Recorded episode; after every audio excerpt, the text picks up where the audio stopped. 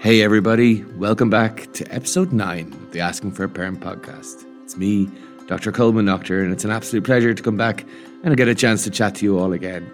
I just wanted to say thanks to everyone who's downloading and listening to the podcast. It's phenomenal. And, you know, we got our stats this week on how we're doing after the our opening 30 days of the podcast.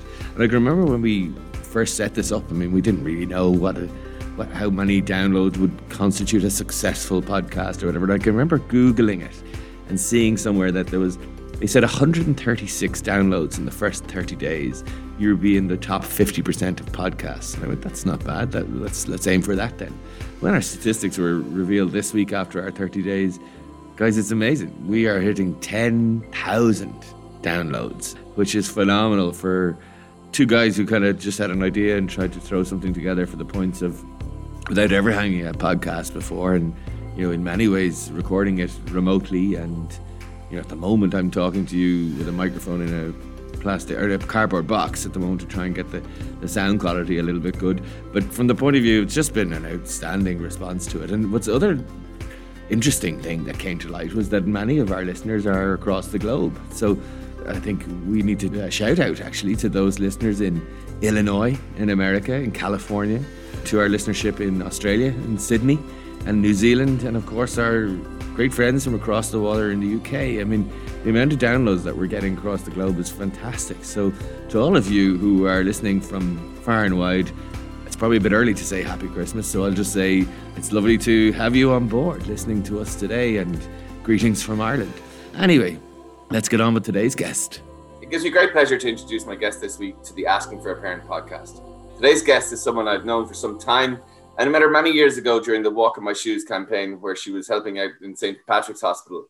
This lady always has shown a keenness to talk about mental health issues and has covered many such features as she hosts the most popular TV program on Irish television. It gives me great pleasure to welcome to the Asking for a Parent podcast Ireland AM's very own, the wonderful Laura Woods. Good morning, Laura. Hi, Colman. That's a very nice introduction. Thank you. Well, all deserved, and uh, it's an absolute privilege to have you on. And thank you very much for for taking the time to to join us on the Asking for a Parent podcast. So, how are you coping? How's it all going in these really strange times? The million dollar question. I think it's a very unsettling time, and I'm not sure how I'm feeling, to be honest with you. Uh, a bit of deflation mixed with confusion. I know that I'm fortunate in many ways, uh, in that you know, I'm for the moment able to continue working. And that gives a sense of comfort and familiarity and structure to routine, and we'll do so over the next few weeks. And also, I, I live fairly close to my parents, so I've been able to see them uh, over the last few months where others haven't. And I think that has really comf- been a comfort to me and to them, which has been so important. And I have plenty of friends and colleagues who you know, who live miles away from their folks. And that sense of worry um, is real. Uh, when are they going to see them again, see loved ones again? So my heart goes out to people in that position, you know. And from a parenting point of view, I mean, just to, to situate our listeners, we just we're recording this just after lockdown two, uh, level five. How's that looking for you, or how, how did you get through the last one? I suppose uh, there was a really different feeling, I think, among the population in general in the first lockdown because we really were all in it together. People were very afraid, all of us were. We didn't know much about COVID 19. It was a situation that we had never anticipated, and um, being confined to our houses, exercising within a two kilometer radius um, having the children with us at all time and working from home uh, as well. I love the phrase that you've used in the past. You're not working from home, you're bringing your kids to work. I thought that was very clever. The boys were great. They're seven and nine, almost 10 now, but seven and nine. And I felt that as long as we ensured they were happy and had a, an understanding of the situation without overwhelming them, because I think it can be quite scary, especially when, when parents are a bit freaked out by things. They got on fine. They, they were happy. They were playing in the garden with each other. In fact, they've never got on better because normally they're tearing strips off each other. And, uh, and with the schools open this time, and I think playgrounds and things open, hopefully will be a little bit different. But I, and I think there's probably some learnings to be gotten from a bit of a pause button too, which we might talk about later on. So uh, uh when we're looking at parenting what was your experience of growing up and parenting growing like in terms of the template you had from your own childhood Uh, how has that impacted on you as a mom? Um, I think hugely. Uh, I had um, a very happy childhood. Uh, it was just my mom, my dad, and myself. I'm an only child uh, which would have been quite unusual at the time growing up in, in the 80s. There were 72 in my year in school, and I was the only child, only, only child in that year. I think now the definition of family has evolved so much. There are probably, uh, there's probably a much higher ratio of, of only children for various different reasons. But I never felt alone. And I think that's because my parents appreciated that at the end of the school day. Uh, it was really just you know me until the next day so they threw me into a variety of extracurricular activities. Some I hated, some I loved. But I never had that feeling of being alone. And I was lucky that I had good friends living nearby too. And I think for girls, and certainly in the teenage years, that connection is so important to be able to see your girlfriends, just listen to music or watch TV at the weekends. And I had a very, still do, close group of friends from school, and we're still friends today it's really only as I got older that I, I realized that perhaps my childhood might have been a little bit quieter and calmer than than other people's. But you know, mom and dad they they loved going on adventures and traveling, and because there was just three of us, I got brought with them. So I kind of saw a lot of perks to not having any siblings as a kid. Can I ask you a question because that's a really interesting grow up as an only child. We've had lots of parents come on the podcast wondering if they're a parent of an only child, wondering about the impact of that on their child. And there's that kind of mythical idea of the needing to share and they won't be able to you know engage with other people and they'll be in some ways you know tunneled in terms of their own views and not be able to see that of others. And one of the guests had mentioned that it's really reassuring when she meets a well-adjusted person who was an only child because it kind of reassures that it's going to be okay. What would your advice to those people be? Oh that's funny. Uh, you know, there's, I've met a lot of only children in the media industry over the last 20 years. So perhaps there's something there, our constant need for approval that has stemmed from childhood because you always have your parents saying, well done. At the same time, you got caught for everything. I mean, I got away with nothing as an only child. You know, I think that uh, only children don't know that they're particularly growing they're growing up in a different environment until they go to their pals houses. And and certainly in my childhood visiting my friends houses all they seemed to do was roar and scream at their brothers and sisters. So i kind of felt a bit lucky. I didn't have that drama. Obviously they've they've gotten older and they've become very close. And i do as an adult miss not having a person there to share my parents with and to share childhood experiences and to have a laugh about and just somebody in your corner. I think um, as, as a grown up um, and seeing my own two boys together, I think how lovely that is that they will always, please God, have each other. But I would say for anybody worrying, and of course you're you're always going to worry about your kids. Whether you've you know if you've three kids, you're going to worry that they're not getting enough attention. If you've one, you're going to worry that they're not going to be as well adjusted as other children. Of course they will. They'll they'll do fine in life, and they're going to be afforded, you know, every opportunity you can give them, and also time. I always remember my mom and dad just just giving me so much time. I wasn't necessarily spoiled in a material way, but I was spoiled with time and love and attention. And I think that's sort of the end goal for any parent. Absolutely. I love that idea of you going to your friend's house and seeing the siblings and kind of going, carnage. Well, you can have those. I, am back to my, my peace and quiet. It's like, exactly. Uh, it's like the aunt who can hand back the child going, that was great crack, but I'm off now after filling with sugar, you know. I know, fighting over the remote and having to, you know, take your place and not watch a TV show you want to watch because it's your sibling's turn. I was like, oh, forget about that. I don't feel at all disenfranchised. I feel lucky. Cheerio. That's brilliant. So who's at home now? Tell me about your family. So my family consists of, and I, always laugh that we've sort of tripled in size since I got married and had two children, and um, mom and dad obviously having parented a daughter. we were a little bit shocked when two boys came along because they're so energetic and full of energy and and constantly on the go and constantly falling and hurting themselves. And I think their hearts are in their mouths a bit, um, you know, historically over the years when, when they'd mind them, they, they, go to bed exhausted. You know, don't call us for a few days type thing. So my husband, Mark, and we've got two little boys, Ben, who's almost 10, and Alex, who's seven. Okay, so they're kind of latency age children, primary school, both, but energetic and busy very energetic and busy. I find, and I obviously I'm not a mum to any girls, but I find that They're extremely loving and very affectionate, but it lasts about 30 seconds. They'll come over and get their fix of a cuddle and then they'll leg it. Uh, which I find fascinating because it's almost that sense of reassurance, and then back out they go uh, to their friends or hanging out of a tree or jumping on the trampoline, whatever it is. So they are incredibly energetic, but incredibly loving and affectionate too, which I think is important, especially in boys. I know gender stereotypes are a little bit different now to when we to when I would have grown up, but I think it's really important to instill that um, lovely tactile relationship in boys, and hopefully they'll continue that as they grow into men. I, I know my husband is very um, close to his mom and dad.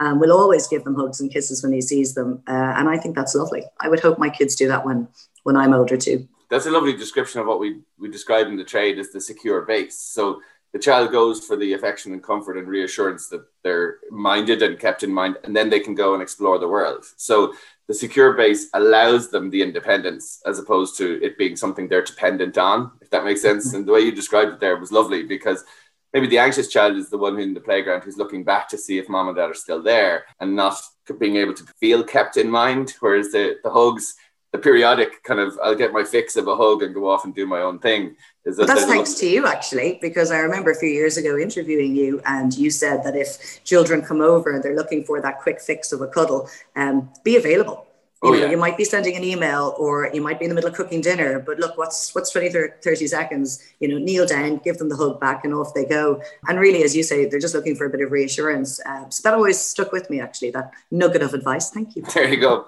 It's an investment that pays off, I think. So, in terms of the parenting of two primary school boys, busy, active, what would your parenting questions, challenges, wonderingments be?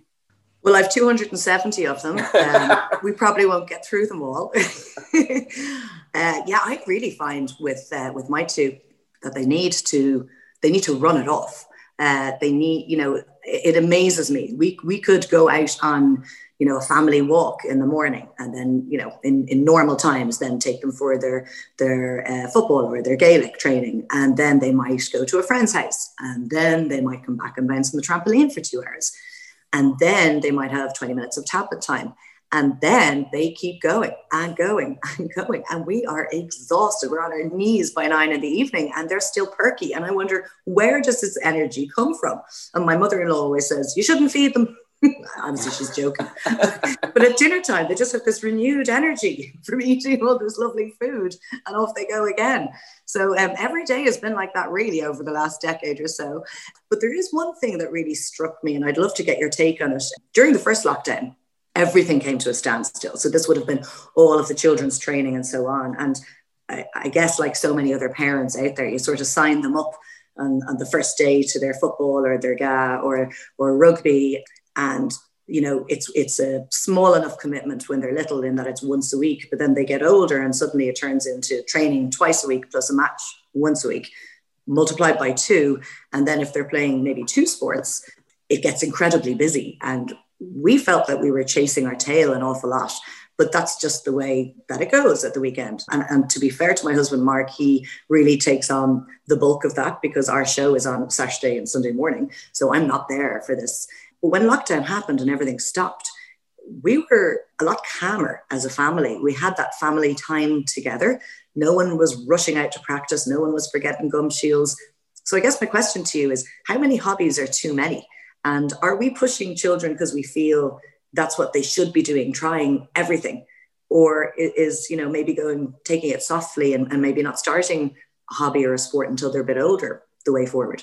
There's two sides to this, and it's a really good question because I think a lot of people struggle with this because they want their child to be involved but not exasperated from that point of view. Now, it links back to your previous question about the energy levels that these kids have. And that's a wonderful piece of that is childhood enthusiasm, which I think we grow to lose as we get older from the point of view of that. But in the case of your job is to regulate children, and we regulate their sleep, their appetite, their screen use, their temperatures, everything we do is, is about regulating them. And sport and enthusiasm is not is the same. So they will want to be part of everything, and they will believe that they have they've no concept of their own exhaustion level, and they don't know how much is too much until they've passed it. So from the point of view as the adult in the room, you kind of have to make those calls. So every child will want to be in everything that their friends are in. So I want to be athletics because Paul does athletics. I want to do soccer because Tom does athletics. I want to do GAA because Adam does GAA. So what you could end up being is in everything, you know, um, and and have that kind of hectic scheduling of moving from one to the next to the next. What we don't appreciate is the need for downtime. And I think really from if there's any learnings from our lockdown experience, it has been that downtime is important, that downtime counts for something. And the idea that we were forced to spend more time with each other and have that quality of connection there's a reassessment of our value system a bit and saying, well, what is the value of us running from GAA pitch to music lessons to and and we're just rushing from place to place. And we actually haven't spoken as the whole day you know from saturday from 9 till 6 we've been together but we haven't had a conversation and i think uh, there is a real value in reevaluating that as we go back into reboarding. You know how much is too much? And really in the case of children's sport we need to give them what they need not what they want. And that might mean them having to choose one thing over another and saying, you can't do all of these things. The other thing is that, and this is something that's come up in every episode, parents are saying that as children get older, the thing gets more competitive. So it goes from, as you say, one training session a week to two training sessions and a match on a Saturday and all that sort of stuff.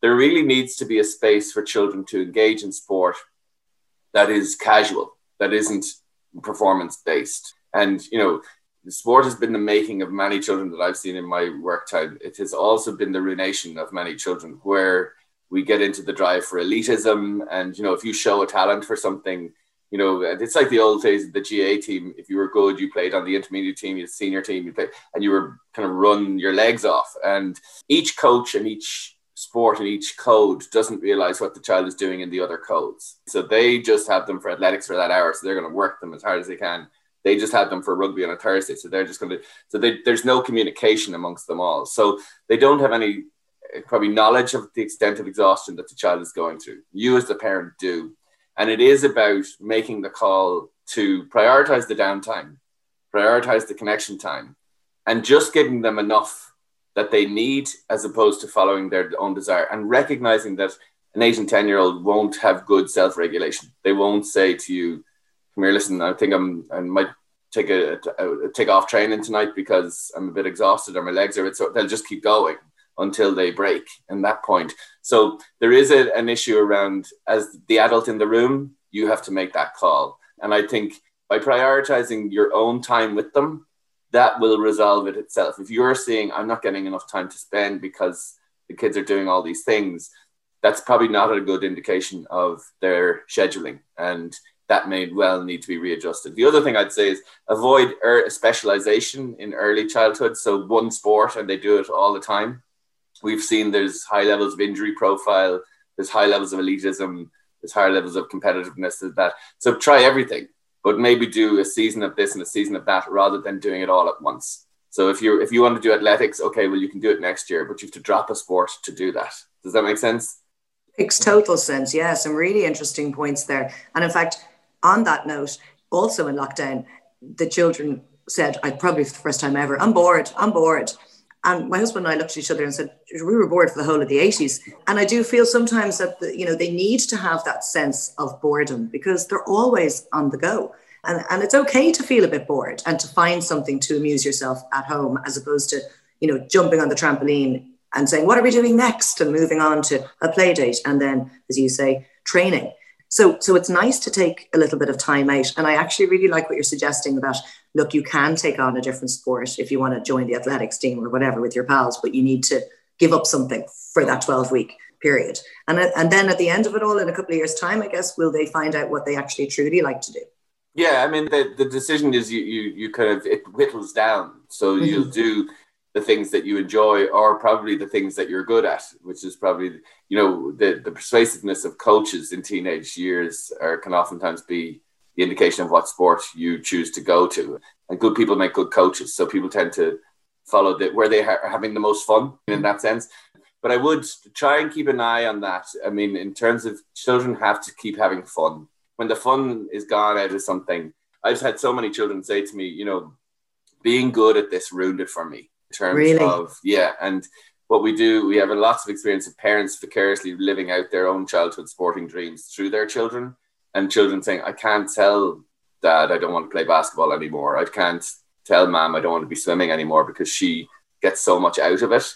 And we really need to step back and see that sport is for them and not for us. And just it's important that the fun element, just trying to hold that sport should be recreational. This it's not professional. If you have a child who is reluctant to go to the sport every week, I mean, part of being a parent is teaching your children the need to commit to something. And that mm-hmm. just because you fancy watching your favorite TV show uh, doesn't mean you can skive off soccer or whatever it might be, especially when the parent has forked out a few quid, you know, to pay for the term. Sure. So at what point does you know the, the lines are blurred there for me when the child says i don't want to go but but really you just feel they're being a little bit lazy and they will enjoy themselves when they get there versus that they really have an issue about it and they just don't like it yeah i mean I, I would always finish out a season finish out a term if it's a 12 week thing it's a six week thing you finish that out that was the commitment that you made but you wouldn't be forcing back in after that and it's about checking out you know, oftentimes when somebody comes off the pitch, the first question as parents we ask is, "Did you win?" We don't ask them, "Did you enjoy it?" What was good about it? What was not good about it? Uh, and it should be, "Did you have fun today? Did how was that?" And you know, it's like the gym. I mean, most of us don't like going to the gym, but we like it when we get there. And if you're if you see that your child is having fun and enjoying it when they get there, by all means, you need to be nudging and being directive around it. But I've seen lots of children, and it's probably more the kind of singular things like perhaps tennis, piano, that sort of stuff, where they they grow to hate it because it's it's a parental ambition and not their own. We need to allow children to experience something enough to stay with it and show commitment, but we need to allow a child to quit as well. And you can quit one thing, but you take up something else in return. Sure, I mean? that's a brilliant tip. Asking, yeah. I think mm. I'm guilty of asking, "Did you win every week?" Just always, we always do it. Yeah, yeah. did you win? Terrible. Did you score? You know, and it's not about did you have fun you know, and that should be the first question. Uh, I really think we need to get back to that because I think you know ever since we brought in kind of under sixes and under sevens and you know it's it's the competitive piece is is and it's important. And if your kid want it and they're brilliant at it and they're loving it, by all means, drive all over the country and support them and get them to the elitism and get them to the top level. But if your child isn't, listen to them. Let let them speak, and uh, you'll know if it's uh, if they're unwilling to do it or they're unable to do it. Unwillingness needs the nudge and unable needs to okay let's find something else does that make okay. sense and to have some perspective yeah as parents absolutely great advice i feel like i need to write all of this down because back we're recording it's all good, it's all uh, good. and uh, anything else coming up for you as a parent of two boys well i think a parent of 2 mm-hmm. is sometimes a bit of a an issue for me. I suppose we just touched on there that I was an only child, so I have no experience of sibling rivalry, a sibling love, or anything else. And it is an absolute joy to watch my two grow up together. So many things that I see that I think, oh, that is that's just adorable. And they really, you know, even though I mentioned to you before, they tear lumps out of each other, they they really are the best of pals, and they're quite alike. But obviously, they're different little personalities as well. And what I struggle with sometimes is perhaps if one child does well in a school test or you know in a match or something and i want to treat them i always bring the other one with me which i think probably lessens the reward for the first child and some ways i think if i had a gaggle of kids in the house and one of them did well on their test and i wanted to bring them to their skate park or out for lunch on their own the other two or three would just understand but when that happens in my house because there's only two children I inevitably bring the other one with me because I feel it's kind of sad to leave them at home on their own. So I think that lessens the reward for the first child and takes away from their achievement. Likewise, when you know one of them is being particularly might have done something a little bit naughty or behavior isn't great, and I am you know giving out to them, or perhaps they've had have time out in their room, or perhaps their tablet's been taken away, the other one will get quite upset about it, and that and, and talk to me about it. Say, I, I'm really sad that you did that and then I kind of give in and give them back whatever it is that they, you know, that they shouldn't have. So I'm not great at treating them separately. I, I bunch them together, and I'm wondering how I can get better at that.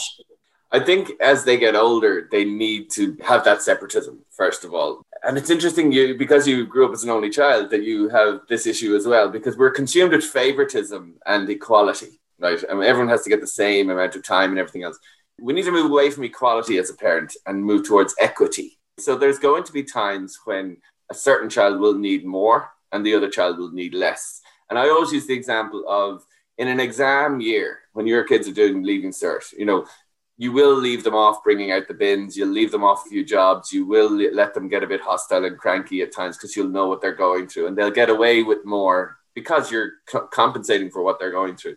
And the others will say that's not fair, and you'd say when you're doing your leaving cert, you'll get the same treatment. So it's about the equity is that when you need it, it'll be there, and when you deserve it, it'll be there, but not because you're on the coattails of your brother's success, or the case may be. And it does dilutes the success of the other, the child who is achieving, if everyone gets a prize. And we, what we know in that, in terms of all the studies, is it, it compromises their sense of their own ability. When, when like, if you give everybody a, a medal for a, a, race, it doesn't necessarily. It, it, what it doesn't bring the guys up because they think this is just a tokenistic medal, and it brings the guys down from their achievement because it doesn't stand out. So moving away from equality and getting equity and saying when you do something really good you get the rewards for it. When you do misbehave you will sanction. And you know obviously we use the collective community as a sanction sometimes. So if i don't know who broke that vase nobody's getting this. So you're pressuring someone to come forward and say it was me in order to save their brother losing their screen time unfairly. But Sounds you're, familiar. you're asking a lot of that age group to have that level of conscientiousness and you know thinking of the other person. So what I'm saying to you is absolutely start to treat them differently from the point of view if one is rewarded for certain things that they're doing, the other one shouldn't get a reward by merit of being present from the point of view that if there's a sanction to be brought out for misbehavior, that sanction should stand for the one other. And it can be really difficult with siblings and where the access is the same to the same thing. So say if you get something, uh, it might be something like a if you can stay up till uh, 10 o'clock and you have to go to bed at half nine, that's important to have that difference, mainly for the older child to be aware of the different level of independence. And you mentioned it earlier, but the second child may be missing out on some of the steps because he wants to get be the older guy, he wants to be the same age. And we can sometimes accelerate children's expectations because they are so close in age and expect them to be at the same level and that's not always the case. And you know, you'll always have to remind when someone when they come in in tears and say he scored six goals me, you're going to say, well, he's two years older than you. So when you're mm-hmm. his age, you'll be able to do that too, and that's absolutely fine. But I would say the laboratory of life is a great teacher, and from the point of view of life is not going to give them the same prize because your brother got it. So by preparing them at home within the culture, that's absolutely understandable. But it's now that it should start. Up to now, mm. it's fine. You know, one's birthday present, get the other one a little token toy in, in, in Smyths because they feel absolutely devastated that they're other because they're too young to understand it. Mm-hmm. But at the age they are now, they will be able to separate difference. And I, I would be more I'm conscious of the older guy missing out on this one rather than the younger one because older children they're t- typically more sensitive. They kind of are a little bit very thoughtful. They're they take things to heart a little bit more and they do need that recognition when they do mm-hmm. achieve something. And you know diluting it by giving it to everybody just doesn't really help them to feel that specialness. That makes sense? It absolutely does. And and you know what? Our older um, little fella he's actually probably more laid back than the younger guy. And so he just wants something for a quiet life. So if the little fella's throwing a strop because he's not allowed to come to the skate park because i'm rewarding the older kid then he just goes to bring him with me. And i do. Whereas actually i i I hear what you're saying. I need to appreciate the importance of that alone time and you know, um, giving a reward where it's due. Um, on that note, actually, just you mentioned earlier on about the younger kids kind of growing up a little bit ahead of their time, and I absolutely feel that with my two. So we've the older guy has a birthday coming up, and um, there was a video game that he wanted to play for the last couple of years, and we've said no, but we've said on this particular birthday, yes, you can have it. Obviously, the parental controls will be on, and it'll be timed, and it'll just be weekend. But it's absolutely not going to work for us if our seven year old is also on this game. He's, you know, too young, wouldn't understand the concept of it anyway, will only get frustrated. Um, but he's is as excited as his older brother because he thinks, oh, this is great now. Once your man's on it, I'm going to get a go. And I see a battle ahead and I'm not looking forward to it. What do I do? Uh, the battle is coming. There's no two ways about it that it will cause ructions. But the parenting role is just staying tough with the with with the ructions and, and trying to manage them as best you can. The older lads is getting this because he's at an age where he he's there, he deserves it. He's, he, he's entitled to that level of independence and see how he goes with it. the other guy has to wait. And I know that and parents are shouting at the podcast saying that's so difficult to keep an eye on both of them, but it is important. And the reality is, if one is eight and one is 10, you're going to cave by the time the other guy's nine, right? But don't cave when he's eight. Make him wait the year until he gets to, to play it because he will be watching from behind. He'll get a, a kind of a gradual uh, exposure to it. But yeah. um, uh, from the off, you have to hold the, the line with this one and say oh, you're and you're I just feel strongly about it. I totally appreciate mm, the younger guy. Mm. And also, actually, on that note, are some kids more susceptible to being a little bit more addicted to devices than the others? Because one of my children could take or leave it. That's the guy who's going to get it just because it's it's he's the age he's at. And the other guy, you know, would get quite upset when you take away the their tablet after whatever amount of time they've been allowed on it. Um, and that's a fear that I have too, that he would be more inclined to be on it, you know, if he could be for hours. The, the other fella can take it or leave it.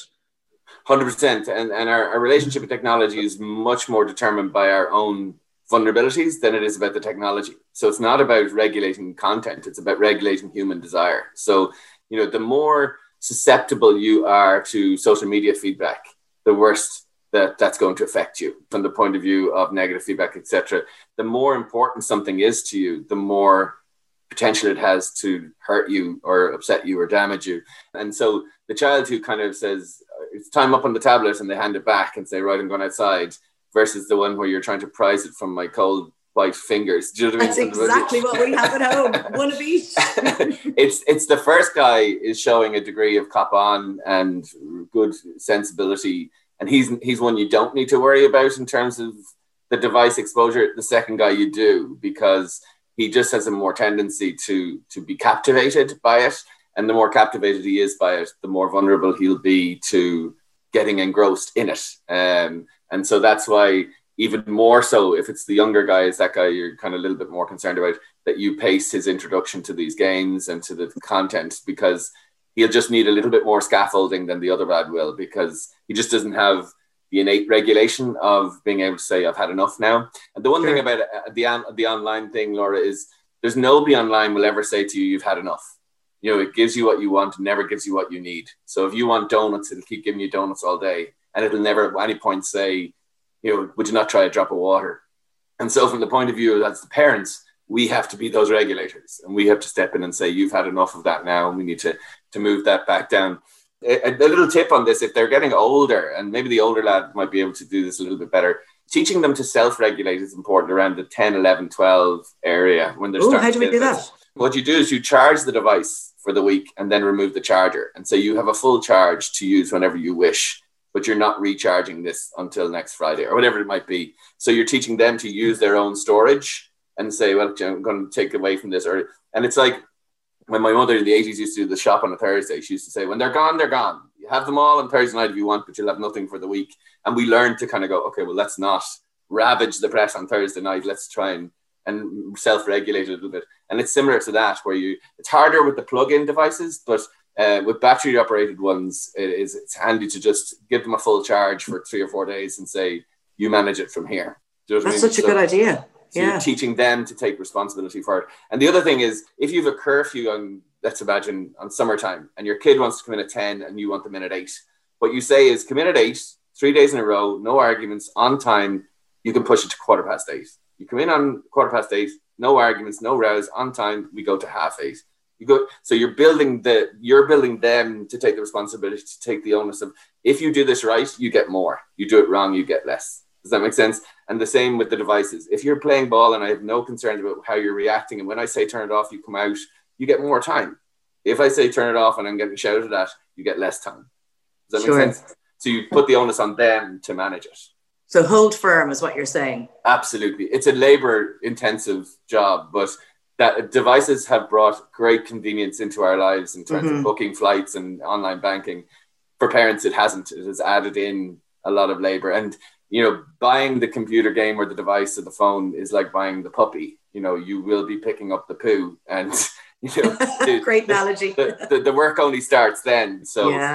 Yeah, it, would be just be aware of that there is going to be a bit of work involved when you get this. It's not just there you go. I'll see you in six months. Because I think that we're all just feeling our way in the dark in a sense. I always thought my parents had, you know, the whole parenting thing completely figured out, but they, they probably didn't have a clue. I mean, I was obviously their first, um, so they hadn't a clue what they were doing. And likewise, I feel sometimes that we're just not consistent enough in our parenting. That we will five days out of seven be you know quite stringent on tablet time and quite specific about what they can and can't do and then suddenly one of us will be you know caught up in a work presentation or you know emails will be coming in that you just have to respond to and their 20 minutes suddenly becomes 45 minutes because i just need the headspace to do what i need to do and i and it's not their fault consistency you know is obviously up to us but I think consistency, uh, and I, I, would never subscribe to the parenting role of expectation, right? All, yeah. Everything about parenting, Laura, is aspirational. We're all trying to do it as best we can, but we're never going to be able to manage it all the time.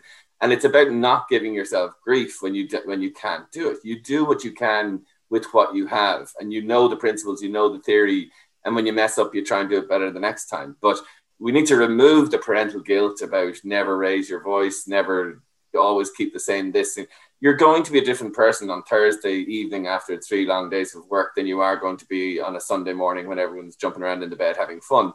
And children, there's no harm for children to know that you're a different person. If you're a softly spoken, robotic, you know, parent all the time, your child is not going to have any gauge of human emotion. They're not going to be able to understand when they upset people or when people are annoyed at them or when. So they have to see that, obviously within mm-hmm. reason, but from the point of view of, I use the example if you go in and you're eight year old is you know destroying the walls with graffiti you're not going to say sweetheart would you not do that outside you're going to let it roar absolutely and, yeah. and that's absolutely understandable and we need to move away from we have to everything about parenting is aspirational and yeah. life gets in the way and real life is a real life thing and you just do your best and i think we need to move away from our parental expectations and, and move away from the avocado brigade and all that sort of stuff mm-hmm. you know mm-hmm. because you know we'll do our best and we are doing our best but seven times out of ten, you're probably not going to hit it, and that's fine.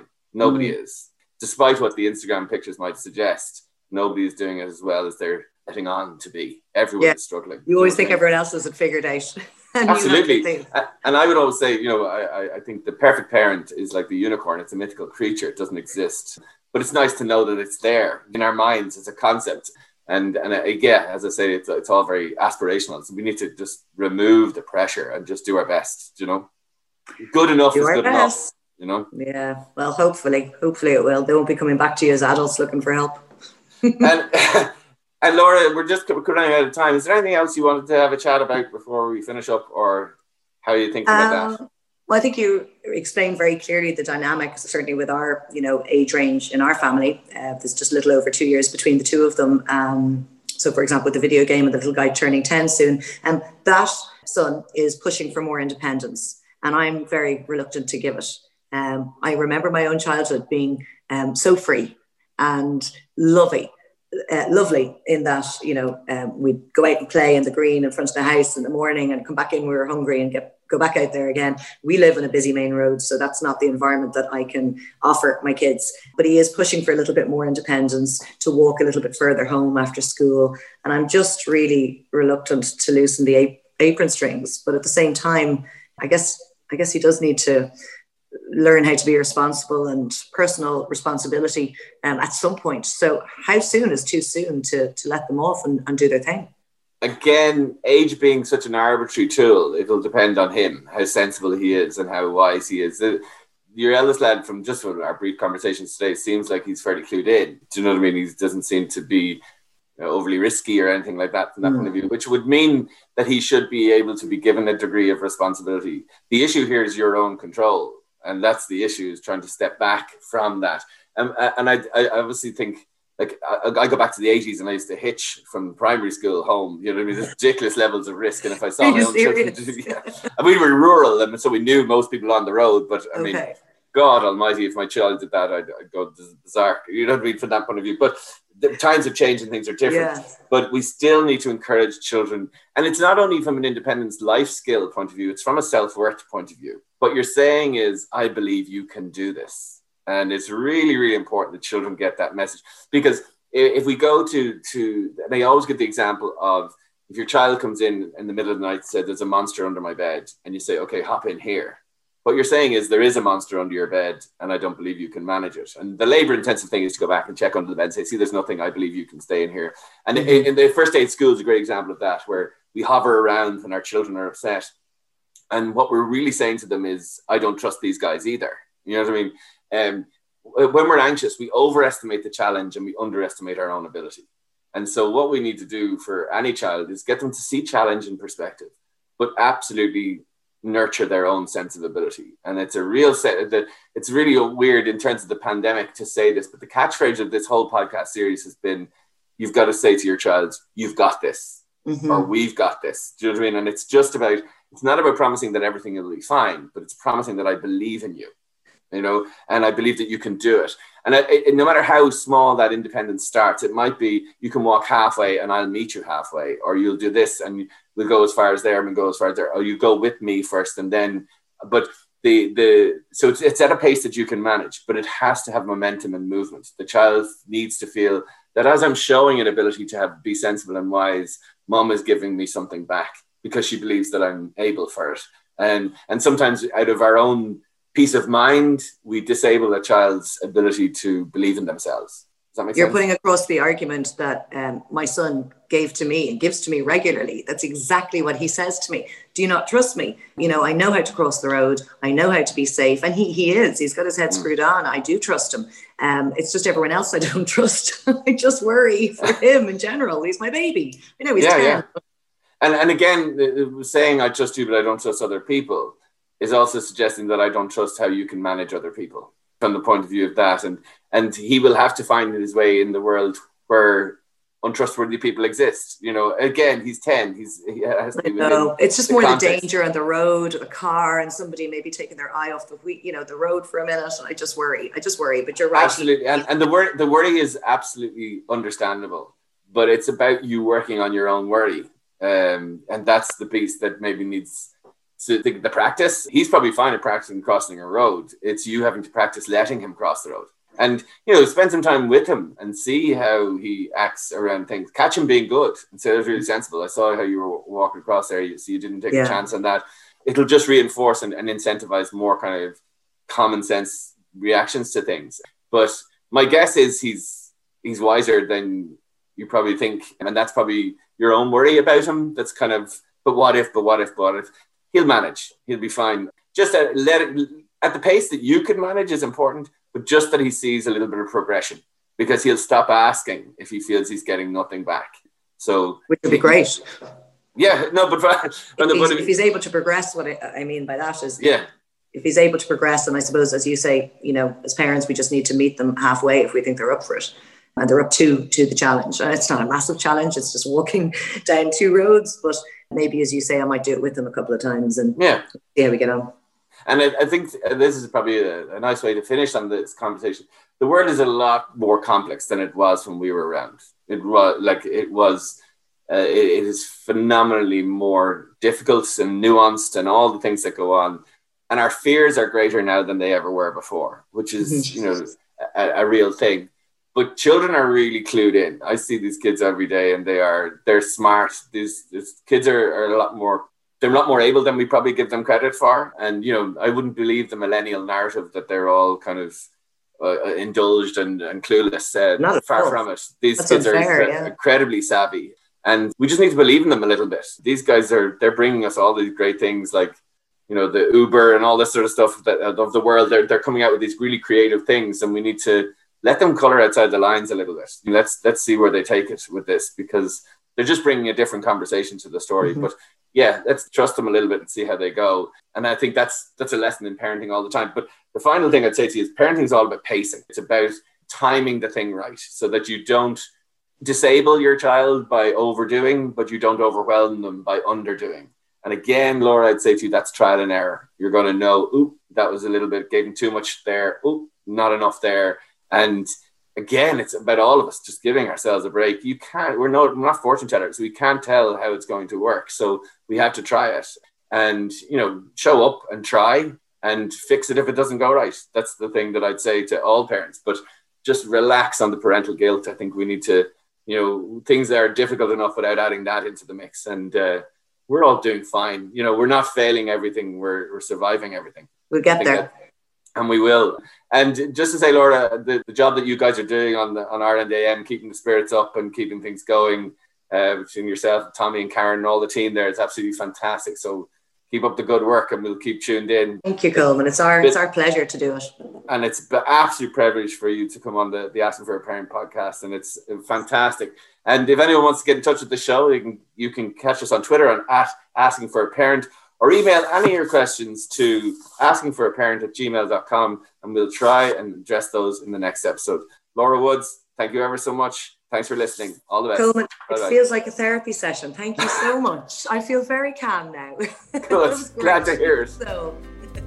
That was the lovely Laura Woods, and I really enjoyed that conversation with Laura because we touched on some really important points. I mean, that issue around, you know, the insight as to what it's like to grow up as an only child from someone who's reflecting as an adult on that experience is really fantastic. And then she talks about, you know, that issue around when you have two children, how do you sanction them differently and reward them differently without getting into that deliberations over equity and favoritism.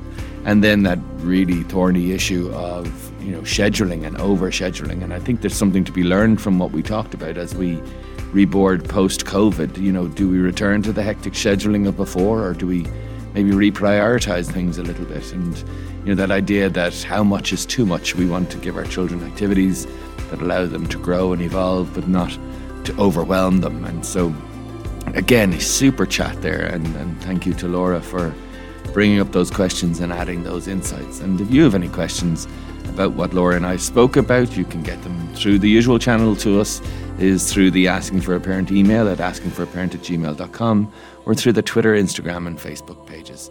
Uh, and we will get to your questions in the next episode. But my thanks to Laura Wood for joining me on the episode today, and to yourselves for listening. And until next time, take care, stay safe, and bye for now.